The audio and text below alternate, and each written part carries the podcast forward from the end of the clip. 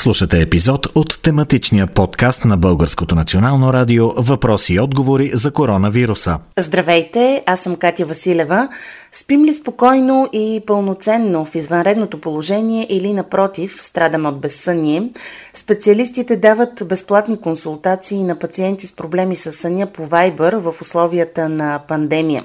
Какво представляват нарушенията на съня и как да поддържаме добра хигиена на съня, за да бъде той здравословен и качествен – потърсихме мнението на професор доктор Иван Стайков, началник на клиниката по неврология и медицина на съня в болница Токуда. Бих искал да кажа, че съня е изключително важен и той взема много голяма част от нашия живот, колкото и ние това да не го оценяваме. Той взема около една четвърт до една трета от нашия живот. Ние прекарваме около 20-26 години от нашия живот в сън, ако живеем при средна възраст около 80 години. Нарушенията на съня и на бодърства съответно са много сериозен проблем. Засягат в общата популация около 20-30% от населението на световен мащаб.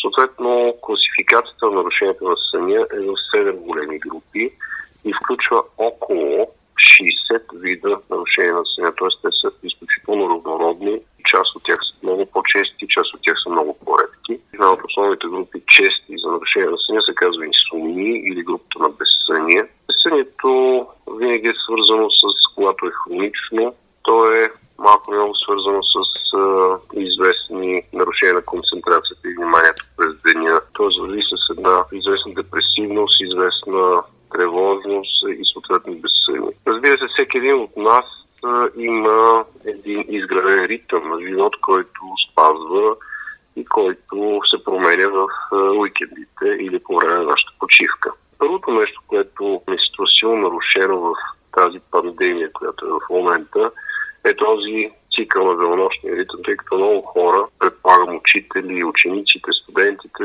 те този денонощен ритъм в момента е нарушен. Те нямат тази възможност да ходят на работа или съответно училище, или съответно в университета, провеждат онлайн своите уроци или работа, която работят. Е, това е много важно и това веднага се отразява малко или много върху съня, тъй като денонощен биоритъм е нарушен. Второ, човек е, социално същество. Тази социална изолация в малко или по-голям аспект влияе върху нашата психика, особено когато е вече така по-продължително време. Не говоря за всички хора, разбира се, но тези, които са по-податливи или пациенти, или хора, които са имали някакви тревожно-депресивни нарушения, преди това те се засилват определено. От друга страна, една от другите големи групи нарушения на съня се казва влиятелни нарушения, свързани с съня и едно от основните представители на тези влиятелни нарушения, това е синдрома на неспокойните крака или ресеслек синдром на английски. Това е едно страдание, което е често и представлява неприятни усещания, главно в долните крайници, които настъпват главно по време на почивка. Може през деня да се случи, ако човек легне, са много неприятни. Описват се от пациентите като мравучкане, като треперене, като стягане на подбедрите на стъпалата, съклет. И това води до ставане, разхождане, масажиране на краката и разбира се до нарушение на съня провокиращ фактор за синдрома на спокойните крака, като е много голяма група, както така относително често страдание е, как да на човек, като отиде да речем на театър, на кино, който трябва да седи.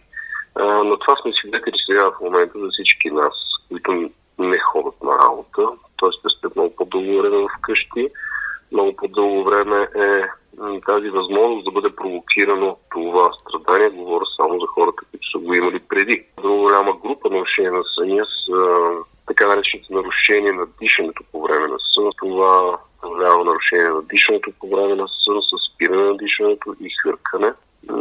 Не е сериозен рисков фактор. Известно е за различни сърдечно-съдови заболявания, инсулти и факти се увеличават и така. Покачването на килограмите играе значителна роля за засилване на обструктивната съна от нея.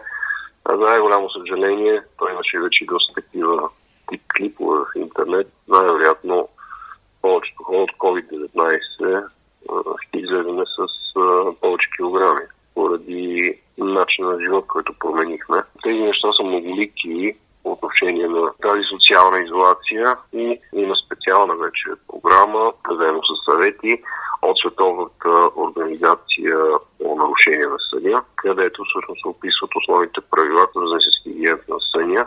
Те насърчават тези пациенти, които се чувстват зле, които имат някои от избраните нарушения да получат консултация от лекар, който се занимава с медицината за съня. В момента се насърчават вайбер консултациите или консултациите, които са отдалечени, за да няма пряк контакт с пациент или лекар, които ние вече може би една седмица провеждаме. Пациентите са много доволни. Дори част от тях разказват повече неща, отколкото в кабинета долу, като може би се притесняват при директната среща с лекара. Всеки, който желая, би могъл да се запише и получава и ще получи консултация по Viber. Условието е трябва да даде телефона си и да има Viber.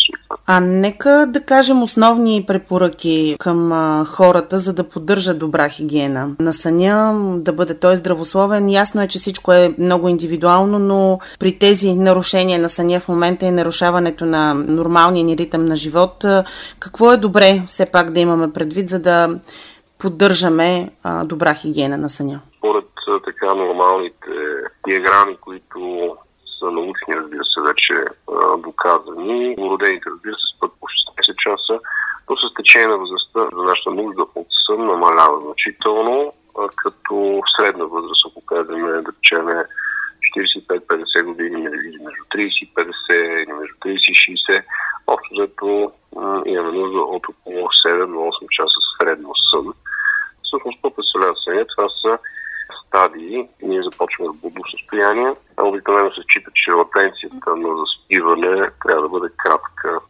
10-15 минути или 5-10 минути. След това следват две фази, които се казват повърхностен сън, т.е. сън, през който ние заспиваме и вече се унасяме. Това е повърхностният сън, това е много типичен. И след това следва дълбоката фаза, където всъщност това е трета фаза на съня където ние спиме дълбоко и където вероятно през време на тази фаза складираме информацията, която сме взели през деня в нашите мозъчни складове. След това следва така наречения REM сън. Това е съня с бързи общи движения, относително кратък. Това представлява един цикъл. Имаме 4-5 цикъла през нощта. Говоря за хората, които имат нормален сън, по безсъние. Т.е. това е трудно за спиване, трудно поддържане на съня ранно събуждане. През деня ние сме сънливи, започват така наречените поведенчески проблеми с импулсивност, агресия, намалена мотивация, склонни сме повече да грешиме. Трябва минимум три пъти в седмицата да имаме такива прояви и това трябва да бъде в период от най-малко 3 месеца. Острата инсумния тя да се предизвика от някаква стресова реакция. Общата хигиената на съня е много важна.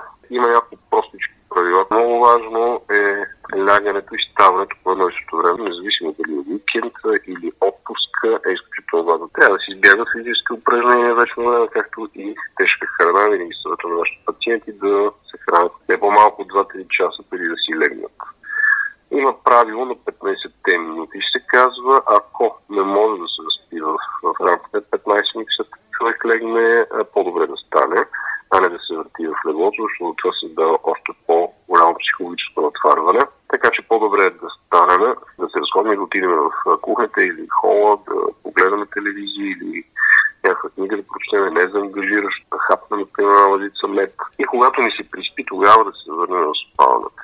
Разбира се, спалнята е много важна, тя е назначена само за сън. Добре е просто преди да легнем, ако кажем, че в 11.30 лягаме, примерно, да имаме 15 минути или половин час преди това като един ритуал, все едно сме си изградили. Обличаме си пижамата, слагаме си нощницата, избиваме си зъбите, пиеме вода, поредица от неща, които те ни водат, че след това ще има сън. Във всички случаи ли проблемите с съня са лечими или има и такива, които не са? В повечето случаи, както казах, те са около 60 вида нарушения на съня, от обструктивна сънна синдрома на спокойните крака, колепсия, сомнамбулизъм, безсъние като психофизиологична инсомния, примерно. Това са много, много различни и съответно всяко едно от тях съществува, има лечение.